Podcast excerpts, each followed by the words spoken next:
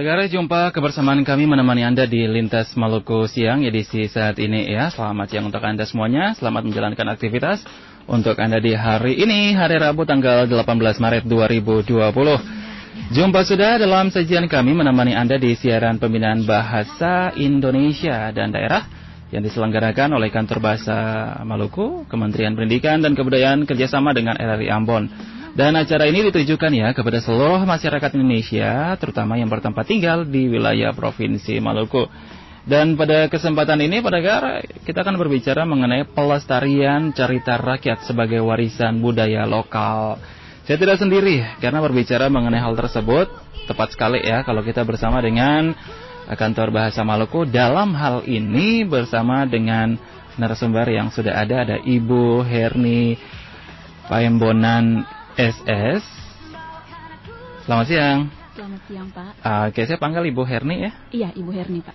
Oke, ada juga Ibu Faradika Darman SS. Selamat siang. Selamat siang. Oke, ini senyum-senyum dari tadi. Iya dong. Karena memang topiknya cerita rakyat itu kan lucu-lucu gitu ya. Oke, nah ini kita akan berbicara mengenai hal tersebut. Apa itu cerita rakyat sih sebenarnya yang benar-benar dilestarikan oleh Kantor Bahasa Maluku, atau seperti apa sih dalam perikop pembahasan kita di saat ini, Ibu Herni? Ya, baik, terima kasih, Pak. Pertama-tama izinkan saya untuk menyapa semua pendengar setia Pro 1 RRI Ambon, khususnya pendengar setia acara Serasi, siaran pembinaan bahasa dan sastra. Berbicara mengenai cerita rakyat, ini adalah suatu hal yang sangat menarik bagi anak-anak sekolah. Okay. Nah, saya ingat ketika saya masih berada di bangku SD dan SMP, itu sekitar tahun 2000-an. Okay.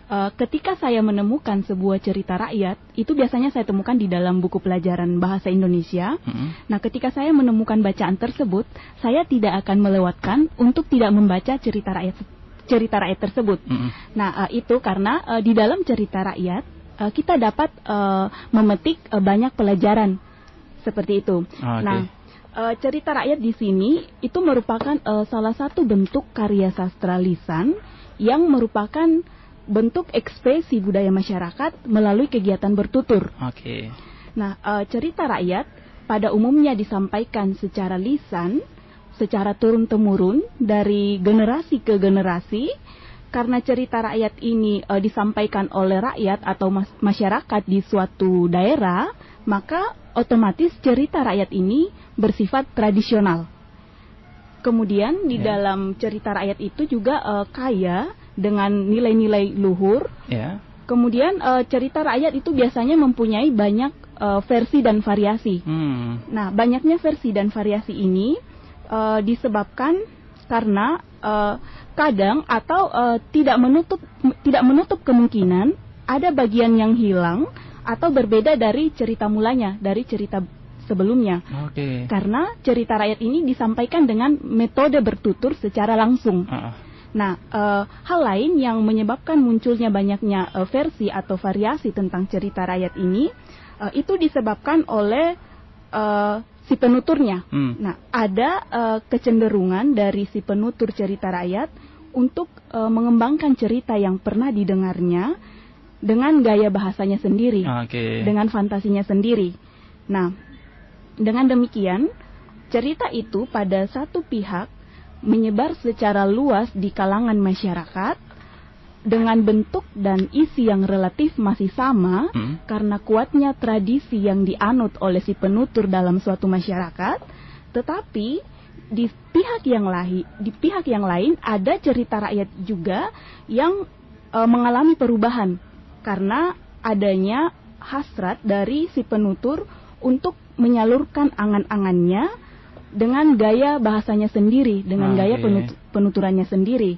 Nah, hal inilah yang menjadi penyebab munculnya cerita rakyat dengan banyak versi dan variasi. Kita bertiga otomatis misalnya nih Batu Badawong Nah, cerita satu Batu Badawong versi kita pasti berbeda-beda, tapi kalau garis lurusnya sama gitu sebenarnya Batu Badawong kan ada dia hampir-hampir sama, mirip ceritanya dengan Malin Kundang dari Sumatera. Ya, benar. Iya, kemudian cerita rakyat ini berhubungan dengan kepercayaan masyarakat pada suatu daerah.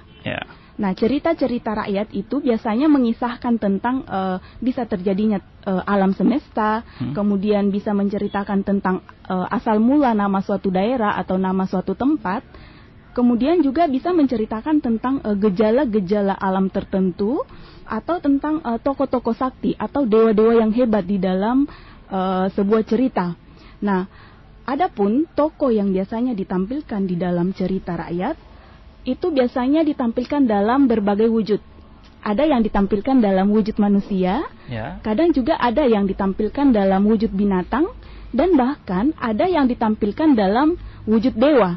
Nah, meskipun hampir semua tokoh yang ditampilkan dalam cerita rakyat itu beragam, tetapi semuanya akan selalu disifatkan dengan sifat manusia. Jadi, seperti tadi, misalnya kayak Batu Menangis. Kalau Batu Menangis ini cerita rakyat dari Kalimantan Barat. Nah, dari judulnya Batu yang Menangis, itu kan yang bisa menangis kan sebenarnya identik dengan manusia. Batu di sini kan berarti dia benda. Tetapi dari judulnya Batu Menangis berarti dia seolah-olah mempunyai sifat yang sama dengan sifat manusia. Atau misalnya cerita tentang Atuf sang Penakluk Matahari. Ini kebetulan ditulis oleh sastrawan Maluku Opa Rudi, dan diterbitkan oleh Kantor Bahasa Maluku pada tahun 2017. Cerita ini populer di kalangan masyarakat Maluku Tenggara dan sebagian masyarakat Nusa Tenggara Timur. Cerita ini menarik karena cerita ini merajut dua kawasan, dua pulau. Kemudian cerita ini mengisahkan tentang seorang kesatria bernama Atuf dari Maluku Tenggara yang dipercaya untuk melawan matahari, yang konon katanya di tempat itu belum mengenal yang namanya bulan, belum mengenal tentang bintang. Nah, kemudian si Atuf ini dipercaya oleh masyarakat untuk melawan matahari, yang konon matahari ini muncul sesukanya. Jadi dia bisa muncul di malam hari, bisa muncul di siang hari. Kemudian ketika dia muncul, kadang dia muncul dengan agak rendah, sehingga konon masyarakat di situ atau tanaman-tanaman masyarakat di sekitar itu biasanya hangus. Nah, ini membuat resah masyarakat yang ada di sekitar itu. Saya jadi dengar cerita dongeng. Iya, Pak. Soalnya kita membahas tentang cerita rakyat. Cerita rakyat. Iya. Beda ya dongeng dan rakyat gitu, cerita rakyat. Itu hampir sama. Hampir sama ya. Ya, kalau cerita rakyat kan terbagi atas dua, mite, legenda, dan dongeng. Itu. Iya. Ibu Farah sering ya, paling tidak ingat ya dulu-dulu sempat dengan cerita rakyat itu sendiri. Betul. Ingat begitu ya? Ingat, Pak. Ingat sekali. Kalau di Maluku kan lebih banyak.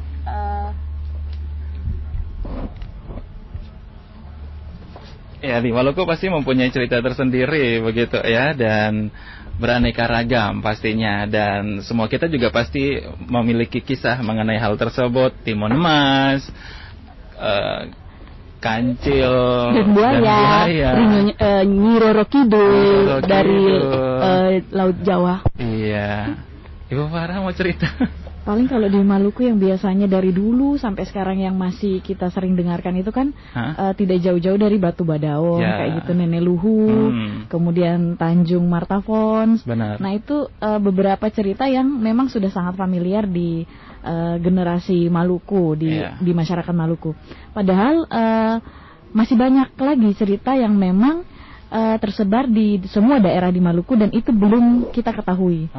Nah, melalui kegiatan-kegiatan, melalui sayembara-sayembara, akhirnya kita pun sendiri yang memang orang yang hidup di Maluku baru tahu, waduh, ternyata ada cerita ini ya, ternyata ada cerita ini ya.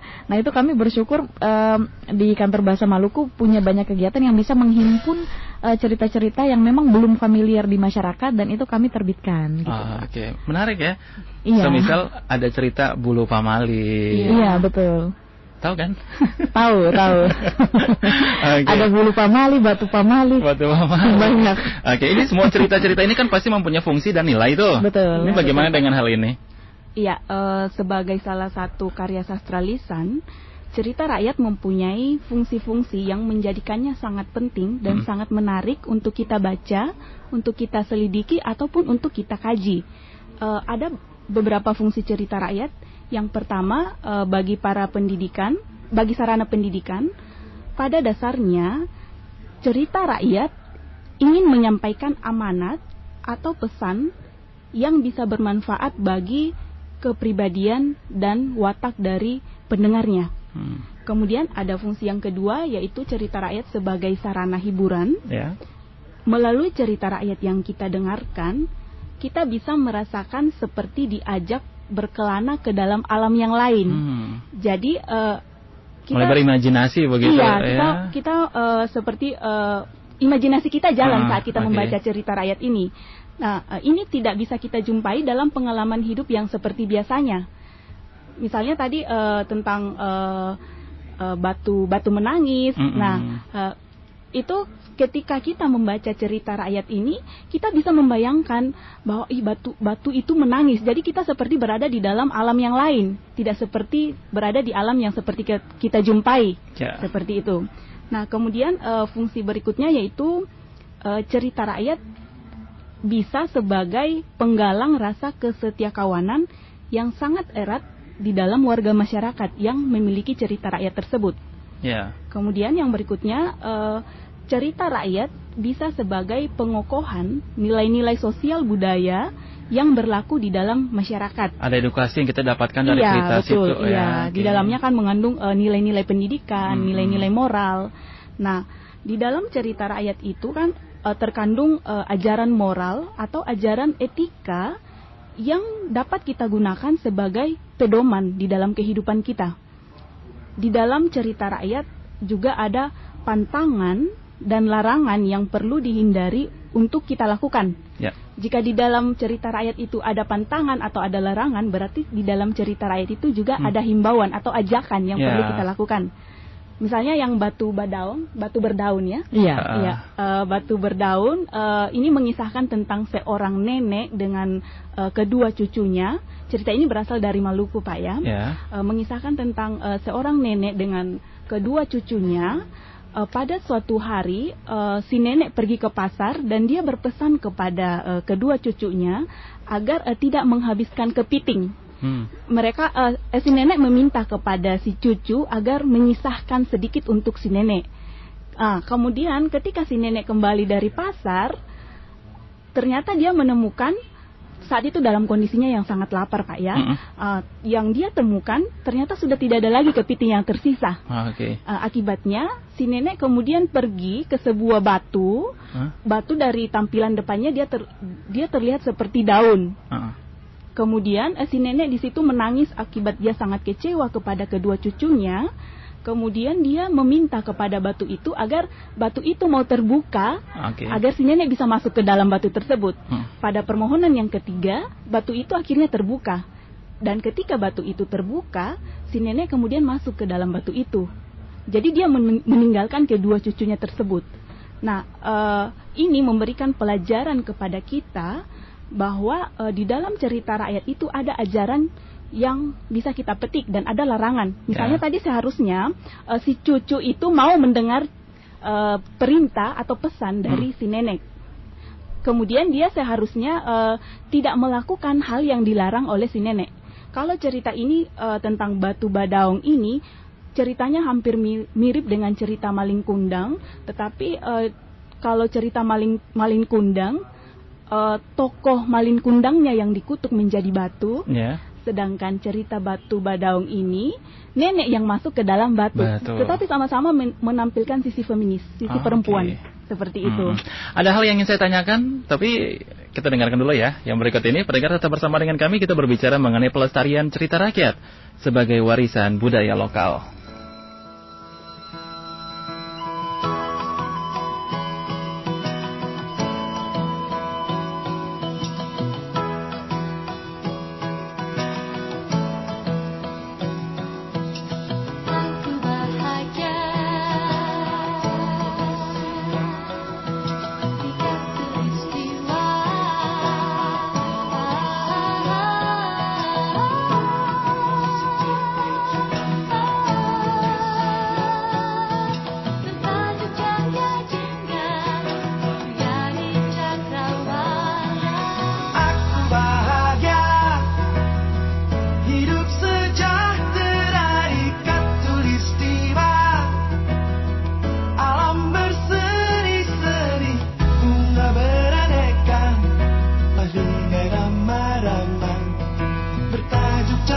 Jingga Suryari Cakrawala selalu berseri, alam indah bermain di Katulistiwa, bersara senyum tawa, hawa sejuk nyaman, wajah padiru bawan, burung berkicau riang, bermani embun surga.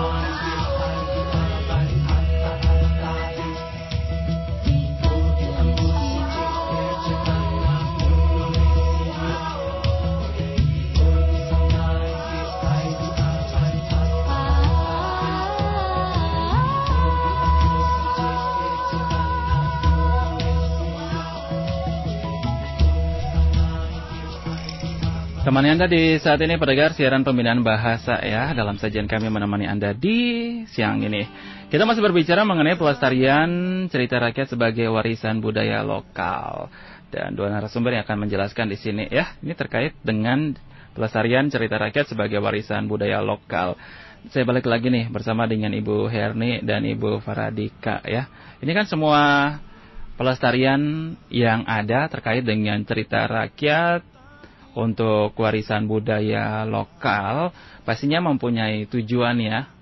Kenapa? Gitu pertanyaannya. Sampai paling tidak harus dilestarikan.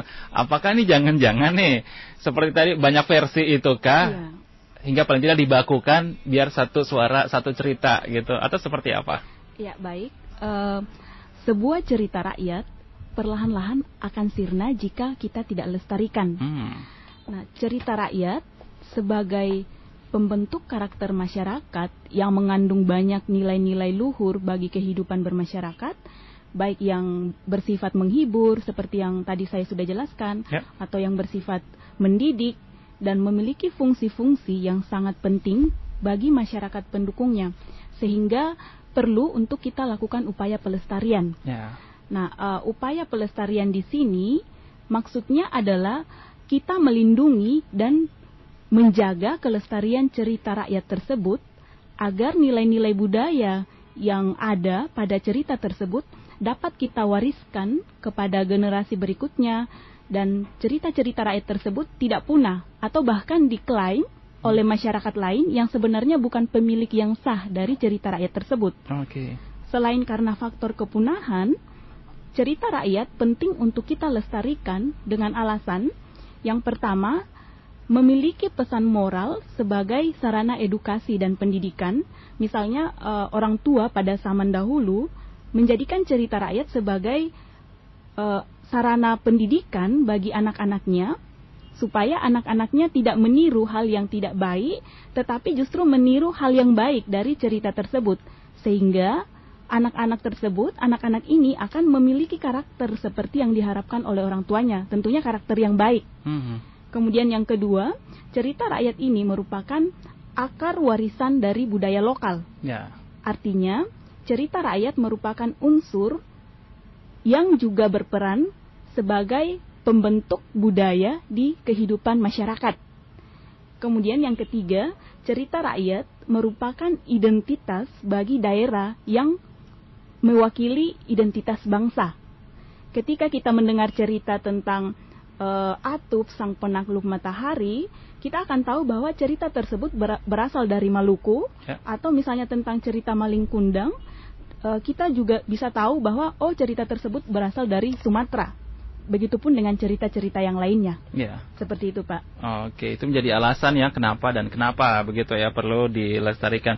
Berarti di Kantor Bahasa ini sebenarnya banyak hal yang dilakukan begitu Ibu Farah ya, bukan cuma kata-kata. Iya, betul. Kita pikir kata gitu saja.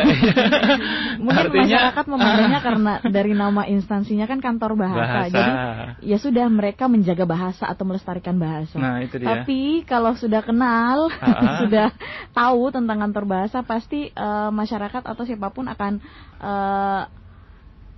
cukup penting juga ternyata Kantor Bahasa akan mengakui bahwa memang banyak peran Kantor Bahasa, tidak hanya menjaga bahasa Indonesia atau bahasa daerah, tapi masih banyak hal yang kita lakukan terkait dengan pewarisan budaya, misalnya cerita rakyat atau penyediaan bahan bacaan. Saya baru tahu kalau memang pelestarian cerita rakyat juga miliknya atau paling tidak dilakukan oleh Kantor Bahasa gitu. Iya, kami kan tidak hanya menjaga bahasa tapi juga sastra Indonesia, sastra daerah juga bagian dari tupoksi Kantor Bahasa. Berarti cukup banyak ya begitu yang ada di Kantor Bahasa, misalnya buku-buku atau literatur lah terkait dengan cerita rakyat itu sendiri. Banyak, Pak. Banyak ya. Iya, sesekali bisa lah Bapak main-main ke perpustakaan. Tapi kayaknya sekarang libur ya. Belum bisa bertamu. Nah, ini kan kalau kita lihat lagi nih bagaimana dengan situasi. Bukan situasi yang sekarang ini situasi terkait dengan cerita rakyat di Maluku ini statusnya sudah seperti apa begitu? Iya, situasi atau keadaan, bagaimana keadaan cerita rakyat yang ada di Provinsi Maluku. Nah, ini dari segi penyebaran dan ketersediaan buku bacaan cerita rakyat, Provinsi Maluku merupakan salah satu daerah di Indonesia yang kaya akan cerita rakyat. Sebagai provinsi yang terdiri atas pulau-pulau, terkadang malah kita menemukan adanya persamaan cerita rakyat di satu pulau dengan pulau yang lainnya. Ini karena Provinsi Maluku kan terdiri atas banyak pulau. Kemudian dari segi penyebaran, berdasarkan pengalaman dari teman-teman kami yang sudah turun ke lapangan untuk mengambil data atau mencari tahu tentang cerita rakyat, seperti teman saya Ibu Faradika yang sudah pernah mengambil langsung atau mencari tahu langsung tentang cerita rakyat di Pulau Banda di Maluku Tengah. Juga ada teman kami yang sudah mencari tahu tentang cerita rakyat di Pulau Haruku, ada juga yang ke Saparua, kemudian ada juga yang ke Tulehu. Nah, menurut teman-teman kami, pada umumnya masyarakat masih mengetahui bahwa di daerah mereka itu masih ada cerita rakyat. Tetapi pengetahuan masyarakat di sekitar itu, khususnya anak-anak, itu masih sangat terbatas. Yeah. Mereka hanya mengetahui cerita rakyat itu tidak lengkap. Yeah. Mereka mengetahui apa ya istilahnya kayak sepotong-sepotong begitu, okay. Sehingga hanya sekadar tahu oh ya ada cerita ini, tapi ketika minta diceritakan okay. tidak bisa. Yeah, seperti itu. Okay. Betul. Ada pun yang memang tahu, tetapi itu sangat terbatas, Pak. Yeah, ya, betul. Biasanya itu hanya ketua-ketua adat, tua-tua adat, orang-orang tua biasa yang masih. Iya. Ini Ibu Farah ya, Ibu Farah yang sampai di Banda Maluku Tenggara. Ini gimana mengompol di kampung? Iya. Saya cerita apa sih dari sana, cerita rakyat dulu? Kalau yang tahun 2015 ya. Iya, kalau tidak salah tahun 2015. Iya, 2015. Itu saya dapat cukup banyak cerita, tetapi cerita-cerita itu tidak dibukukan. Jadi hanya dari penuturan, kebetulan beliau yang informan saya waktu itu tua-tua adat di salah satu negeri adat di Pulau Banda. Jadi masih lumayan banyak yang saya temukan dari beliau. Itu pun beliau mengingat banyak judul cerita, tapi tidak semua bisa diselesaikan ceritanya. Jadi hanya oh iya awalnya begini, kemudian akhirnya iya tidak secara runut, alurnya tidak lengkap. Tapi masih ada yang bisa masih sempat saya dokumentasikan beberapa yang memang masih sangat diingat.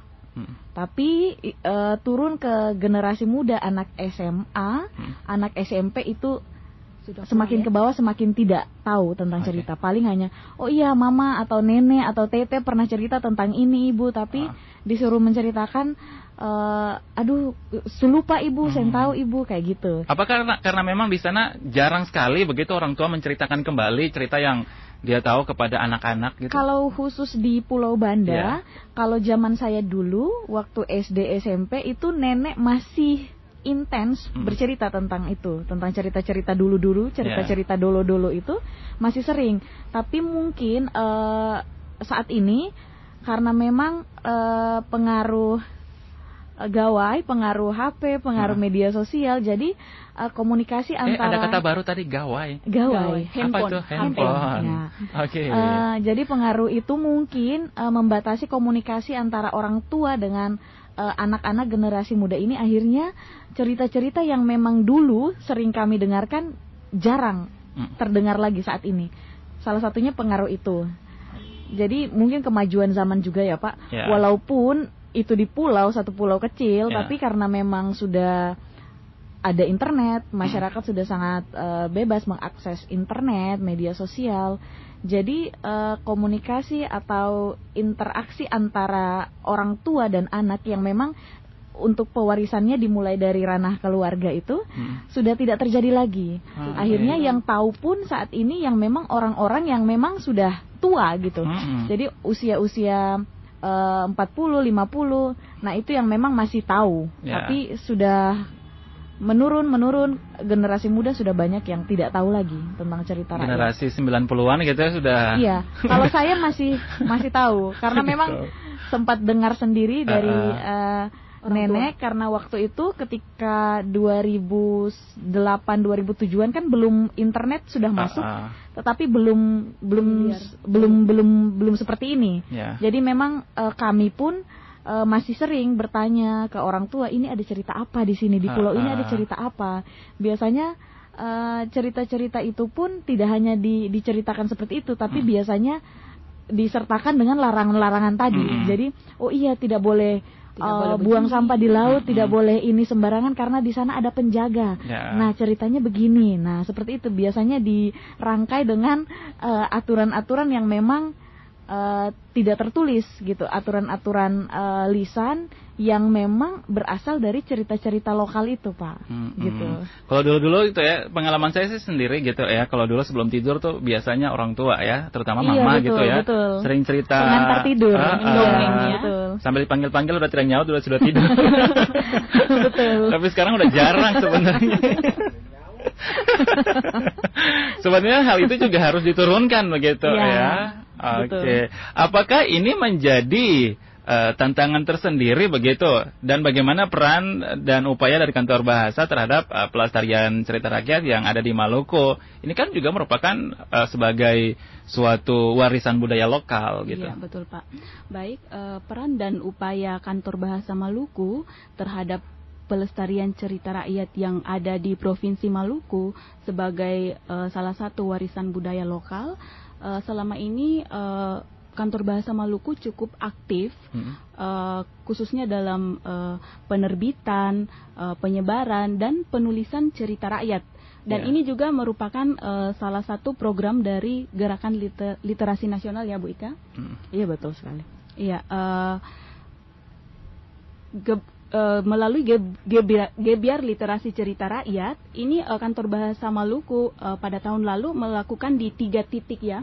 Di yang pertama di Pulau Buru, kemudian ada juga di Kepulauan Kei, dan yang ketiga itu ada di Pulau Ambon. Okay. Nah, kegiatan-kegiatan ini bukan hanya melatih guru-guru agar memiliki kompetensi untuk menulis cerita rakyat di Maluku, tetapi ini sekaligus sebagai media penghubung pertemuan antara guru, Pemda, dan siswa. Betul. Seperti itu.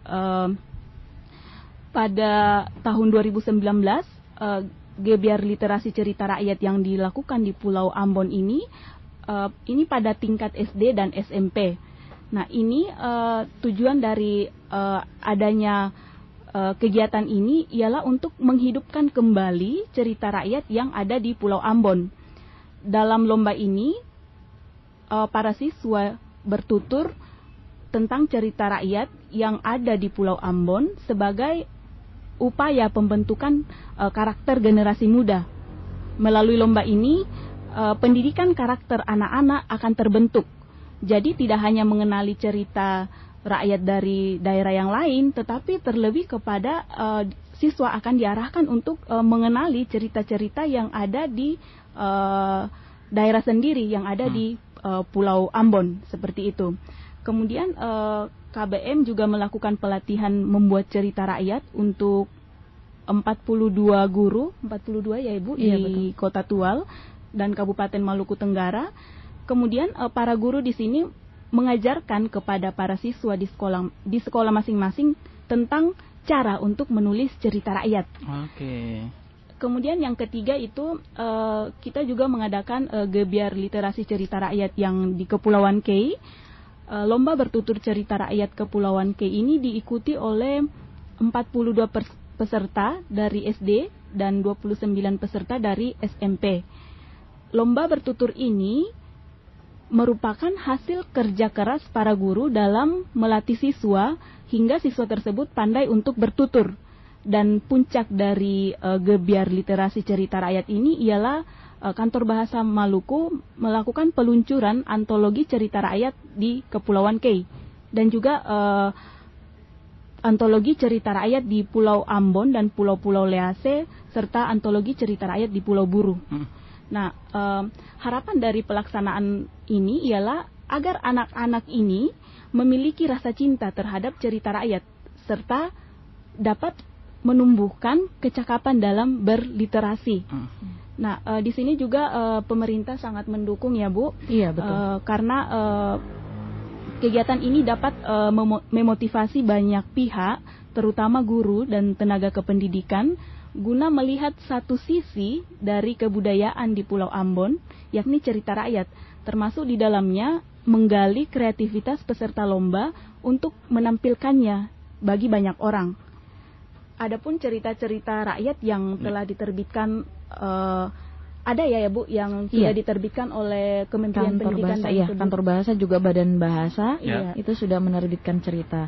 Jadi hasil dari kegiatan Gebyar Literasi tadi di 3 kabupaten kota di Maluku itu tahun lalu, kita menerbitkan antologi masing-masing. Jadi Pulau Ambon dan Pulau Lease sendiri, kemudian Pulau Buru, Kabupaten Buru sendiri, dan Pulau Kei, Kota Tual dan Maluku Tenggara kita gabungkan menjadi antologi cerita rakyat Kepulauan Kei.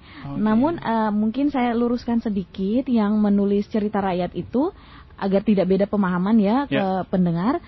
itu kita menyadur ulang. Jadi guru-guru cerita yang sudah ada, guru-guru tulis kembali tanpa mengubah alur cerita yang asli.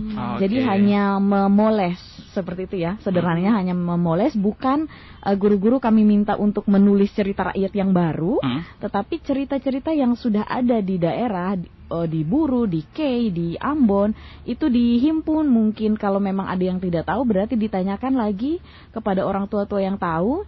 Biasanya kan tidak banyak, hanya satu paragraf, paling banyak satu lembar cerita yang tersebar, karena memang penuturannya lisan.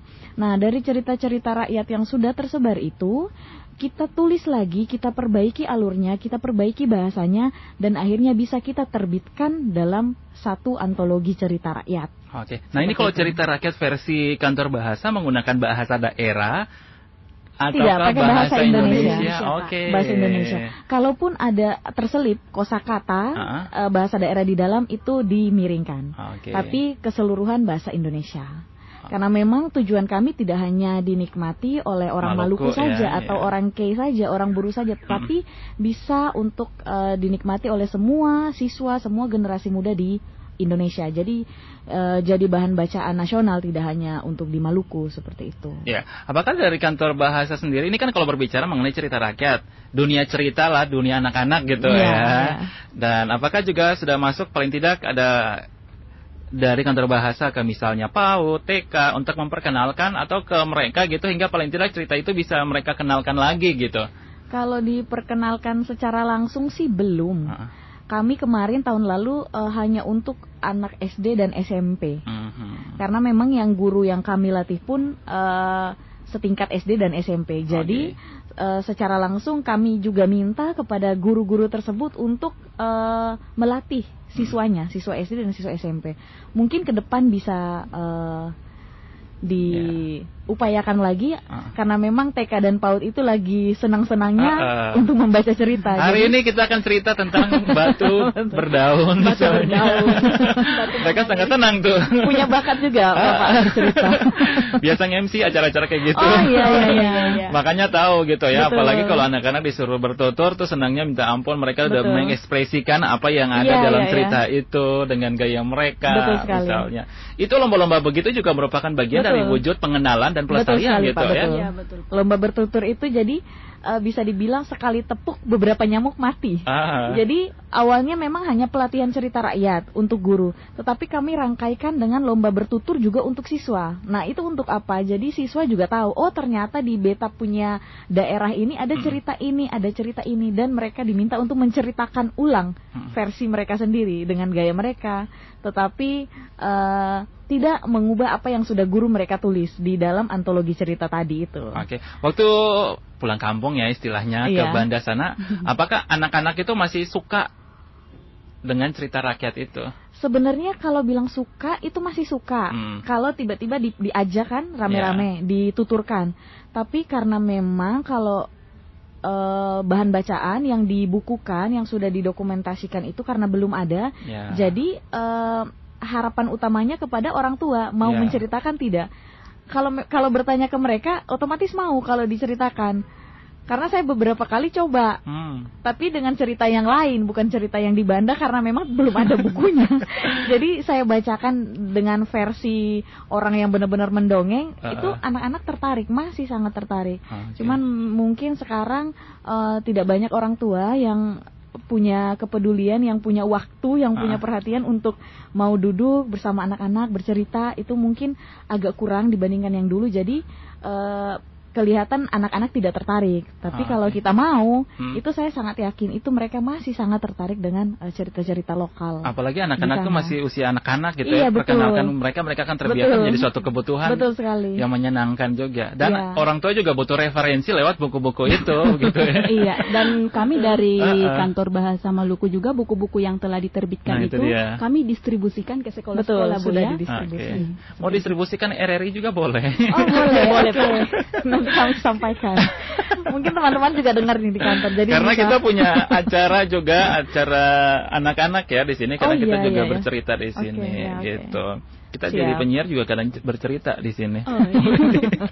Teman-teman di Kantor Bahasa dengar ya. Oke. Nah, ini adakah regulasi yang mengatur tentang pelestarian cerita rakyat sebagai warisan budaya lokal itu? Iya, kalau untuk regulasi yang mengatur tentang pelestarian cerita rakyat itu pasti ada ya. Regulasi yang pertama yaitu ada Peraturan Menteri Pendidikan dan Kebudayaan Nomor 10 Tahun 2014 tentang pelestarian cerita rakyat. Kemudian yang kedua yaitu Peraturan Menteri Pendidikan dan Kebudayaan Nomor 11 Tahun 2018 tentang pelindungan bahasa dan sastra daerah. Kemudian regulasi yang ketiga yaitu ada Undang-Undang Nomor 5 Tahun 2017 tentang pemajuan kebudayaan. Ya. Seperti itu. Oke.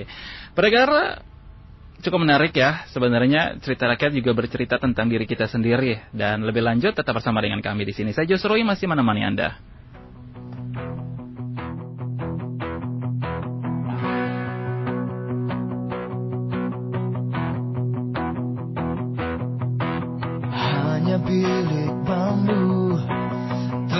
Tinggal kita tanpa hiasan, tanpa lukisan,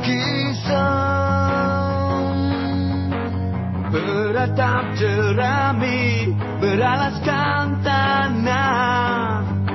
Namun semua ini punya kita. Memang semua ini milik kita sendiri.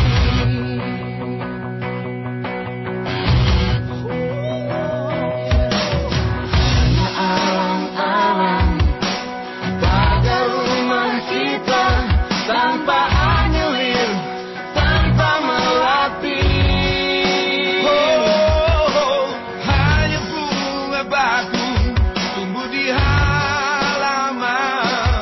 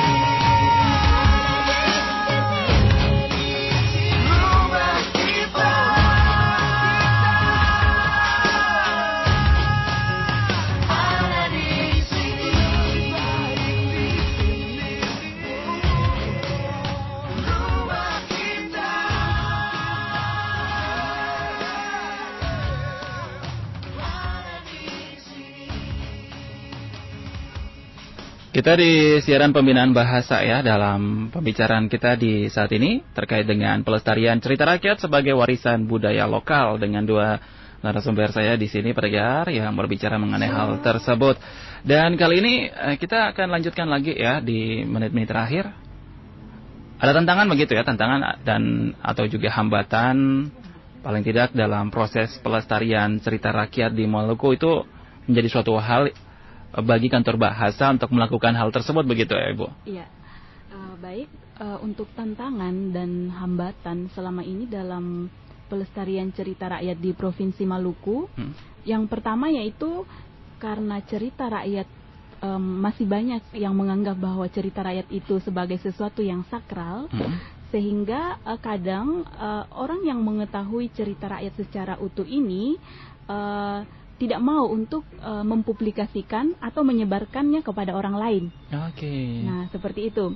Kemudian cerita rakyat yang ada di Maluku ini juga masih banyak yang belum dibukukan. Oke. Kemudian tantangan atau hambatan yang berikutnya yaitu munculnya banyak versi dan variasi dari cerita rakyat ini, karena cerita rakyat itu kan disampaikan dengan metode bertutur secara langsung. Yeah. Nah, kemudian hambatan yang berikutnya yaitu pemahaman masyarakat tentang cerita rakyat ini yang belum lengkap atau tidak utuh. Seperti tadi yang sudah dijelaskan bahwa banyak masyarakat yang ada dalam suatu daerah itu tidak mengetahui cerita rakyatnya secara utuh. Jadi dia hanya mengetahui sepotong-sepotong atau hanya sebagian, sehingga alur dari cerita rakyat ini menjadi tidak lengkap. Yeah. Seperti itu. Kemudian yang berikutnya yaitu pengetahuan tentang aneka cerita rakyat. Artinya masyarakat cenderung untuk menulis cerita rakyat yang sudah ada, misalnya sudah ada di internet. Padahal sebenarnya Provinsi Maluku ini kaya akan cerita rakyat. Seperti itu ya Bu Ika? Ya, betul. Tempat-tempat pamali itu sebenarnya juga kalau diangkat bisa jadi cerita gitu ya. Iya. Begitu ya di Banda. Iya, kurang lebih seperti itu. Karena kan banyak sih sebenarnya ya, kalau berbicara mengenai pulau di Maluku yang kurang lebih ada 1.800-an pulau ini, kalau di satu pulau dua cerita saja sudah banyak tuh, dari 2.000-an cerita rakyat begitu. Nah, ini bagaimana tantangan untuk menghadapi semuanya itu kalau misalnya satu orang hanya bisa dari 5 paragraf yang harusnya cerita rakyat itu ada, tapi dia hanya menguasai sampai mengingat gitu ya, sampai 2 paragraf, bahkan mungkin cuma pembukanya saja. Ini ke depan bagaimana dari kantor bahasa hingga paling tidak bisa merangkumkan cerita rakyat itu hingga bisa dilestarikan gitu Ibu Faradika? Biasanya ini cukup sulit ya kalau kita harus memaksakan masyarakat atau orang-orang tertentu yang memang sudah tidak ingat dan harus mengingat lagi. Biasanya kalau kami ke daerah itu informan tidak hanya satu. Okay. Biasanya 2 atau 3 atau bahkan 4. Nah, dari informan yang dipercaya kepala desa atau bapak raja untuk memberikan informasi biasanya kami padukan. Okay. Tapi jika ujung-ujungnya memang sudah tidak lengkap, sudah tidak utuh alurnya, mau diapakan lagi? Tapi kami tetap dokumentasikan, tetap kami catat. Biasanya kan ada judulnya dengan cerita yang singkat, walaupun memang itu rumpang alurnya, tidak, jadi di tengah-tengah tidak ada, jadi tiba-tiba sudah akhir. Nah, ini bagaimana ini ceritanya? Karena memang seperti itu keadaannya. Penyebaran atau daya hidup cerita rakyat sendiri memang seperti itu, dan itu tidak hanya di 1 atau 2 desa. Nah, itu sebagian besar memang seperti itu keadaannya. Yeah. Dan itu memang susah kalau mau, aduh bapak harus ingat, bapak harus ingat. Berarti dibukukan aja, nanti bagian terakhir tulis bersambung. Kalau untuk dibukukan itu dipikirkan lagi, tapi kalau hanya sebatas untuk dokumentasi hasil penelitian tetap diambil. Tapi biasanya kalau untuk yang dibukukan seperti beberapa yang sudah kami terbitkan itu memang cerita lengkap. Oke, harus lengkap ya. Betul. Tidak boleh bersambung sambil menunggu yang cerita itu ingat lagi. Itu agak sulit ya. Agak sulit lagi. Oke. Seperti itu Pak. Nah, apa sih simpulan dari yang sudah kita bahas di saat ini? Sebelum simpulan saya jadi ingat nih, ini kan berbicara mengenai tantangan juga. Betul. Gitu ya, bukan cuma dibukukan. Iya. Ini kita berbicara dengan dunia yang cukup maju sekarang. Apakah juga cerita-cerita itu sudah dimasukkan dalam website misalnya. Didigitalkan. Nah, itu dia bahasanya. Sehingga paling tidak kita buka baca di atas tuh Kantor Bahasa Provinsi Maluku, baru cerita di bawahnya misalnya. Kalau dari kami Kantor Bahasa Maluku, buku-buku yang sudah diterbitkan itu juga ada PDF-nya di internet, betul. Okay. Itu bisa kita akses di www.kantorbahasamaluku.go.id. Oke, itu membaca ya? Iya. Oke. Kita bisa unduh cerita rakyat tersebut dalam bentuk PDF. Oke, kalau saya tidak unduh, saya minta. Saya akan berkunjung ke perpustakaan nanti aja. Oke, nah simpulannya terkait dengan pembahasan kita di saat ini pelestarian cerita rakyat sebagai warisan budaya lokal. Ya, cerita rakyat merupakan salah satu budaya yang sangat perlu dan sangat penting untuk dilestarikan, karena cerita rakyat syarat akan nilai-nilai moral dan kearifan lokal yang bisa menjadi salah satu sarana pembelajaran karakter, khususnya bagi generasi penerus atau anak-anak, dan juga mengajarkan tentang nilai-nilai kehidupan. Namun, pesatnya perkembangan zaman dan beragamnya kesibukan yang dialami akan menjadikan cerita rakyat ini semakin lama semakin tergantikan peranannya. Yeah. Sehingga banyak anak-anak yang tidak lagi mengetahui cerita rakyat dari daerahnya sendiri, dan ketidaktahuan anak-anak tentang cerita rakyat ini menjadi salah satu faktor suatu daerah mengalami kekurangan budaya atau bisa disebut sebagai krisis identitas. Nah, sehingga kalangan anak muda atau generasi muda, khususnya anak-anak, akan semakin kehilangan pedoman untuk menampilkan karakter yang baik. Yeah. Penulisan dan penerbitan cerita rakyat yang dilakukan oleh Kantor Bahasa Maluku untuk melestarikan atau menghidupkan kembali kekayaan atau kebudayaan daerah yang pada realitanya hampir punah, dengan adanya buku-buku cerita rakyat ini, kami harapkan dapat meningkatkan minat baca generasi muda terhadap bacaan yang bermuatan lokal, dan dapat menjadi kalau bisa dapat menjadi bacaan wajib di sekolah-sekolah, khususnya di sekolah-sekolah yang ada di Provinsi Maluku. Kemudian tambahan informasi lagi, jika pendengar ingin mengetahui informasi-informasi yang berhubungan dengan kebahasaan dan kesastraan Indonesia dan produk Kantor Bahasa Maluku yang lainnya, itu dapat dilihat melalui yang pertama, melalui laman atau website Kantor Bahasa Maluku di www.kantorbahasamaluku.go.id. Kemudian yang kedua, Kantor Bahasa Maluku juga memiliki media sosial, yaitu Instagram dan Facebook dengan nama Kantor Bahasa Maluku. Kemudian yang ketiga, KBM juga memiliki terbitan rutin tiap tahun, yakni jurnal ilmiah Toto Buang dan majalah Fuli. Majalah Fuli yaitu majalah dwi bahasa. Bahasa yang digunakan yaitu bahasa Indonesia dan bahasa daerah. Bahasa daerah di sini tentunya bahasa daerah yang ada di Provinsi Maluku.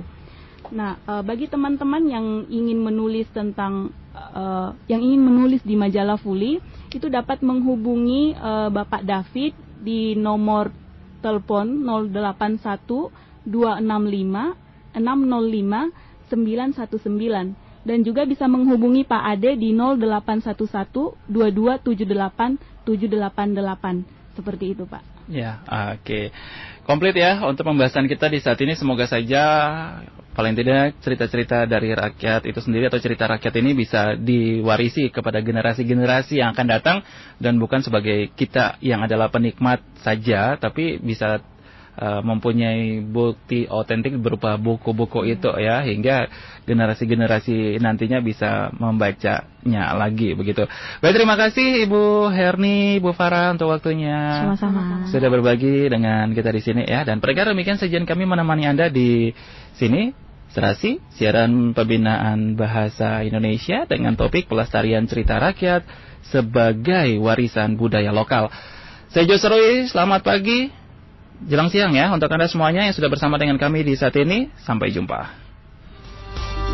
Berju budaya bangsa, menyatukan cipta karsa dan karya di seluruh pelosok Nusantara.